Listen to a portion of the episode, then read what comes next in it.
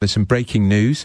The White House has announced it's going to sanction Putin and uh, the, the Foreign Minister Lavrov personally. Simon Marks is LBC's Washington correspondent, joins me. Simon. Andrew, major development here. We uh, had heard that it was in the wind, but it has now been confirmed after the European Union uh, announced that it was sanctioning Vladimir Putin and Sergei Lavrov personally and freezing their assets. And of course, the Prime Minister indicated that the UK is going to do the same. At the White House press briefing, just within the last minute or so, uh, Press Secretary Jen Psaki has announced uh, that the United States is going to do exactly the same. Take a listen. Is the United States going to follow suit? Following a, television, a telephone conversation President Biden held with uh, European Commission President Ursula von der Leyen, and in alignment with the decision by our European allies, the United States will join them in sanctioning President Putin and Foreign Minister Lavrov and members of the Russian National Security Team. I expect we'll have more specific details out later this afternoon. So this is an effort to target not just the Russian leader and his foreign minister, but also all of those apparatchiks who were lining up uh, at that uh, pantomime North Korean style Security Council meeting uh, in Moscow on Monday, giving Vladimir Putin their blessing to recognize as independent the eastern regions of Donetsk and Luhansk in Ukraine, which of course was the moment that essentially created the pretext for the Russian invasion uh, of Ukraine that is intensifying tonight with reports from multiple cities across Ukraine of uh, Russian bombardment and military movements continuing.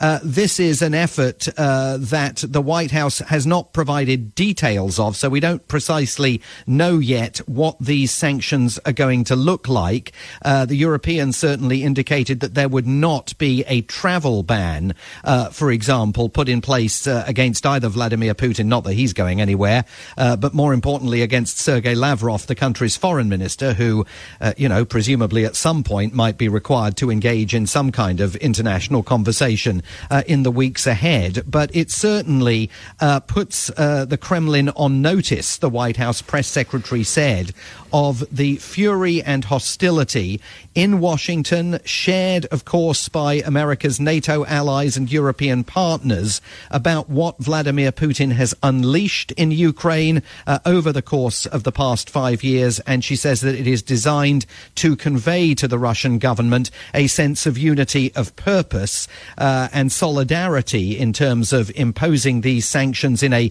coordinated fashion uh, between both sides of the Atlantic. But I do think it's worth just pausing, Andrew. I mean, this is an extraordinary moment in history. We've gone over a 20 year period from a situation where, uh, you know, at one point, Vladimir Putin was even asking Bill Clinton uh, if Russia could join NATO after he took over from Boris Yeltsin in the Kremlin and the uh, Soviet Union, of course, fell apart. Uh, 20 odd years later, we are now in a situation where it's going to be very difficult to turn back the clock and return to anything approximating uh, quote unquote normalcy in the US Russian relationship and just remind ourselves of the pace with which all of this has happened.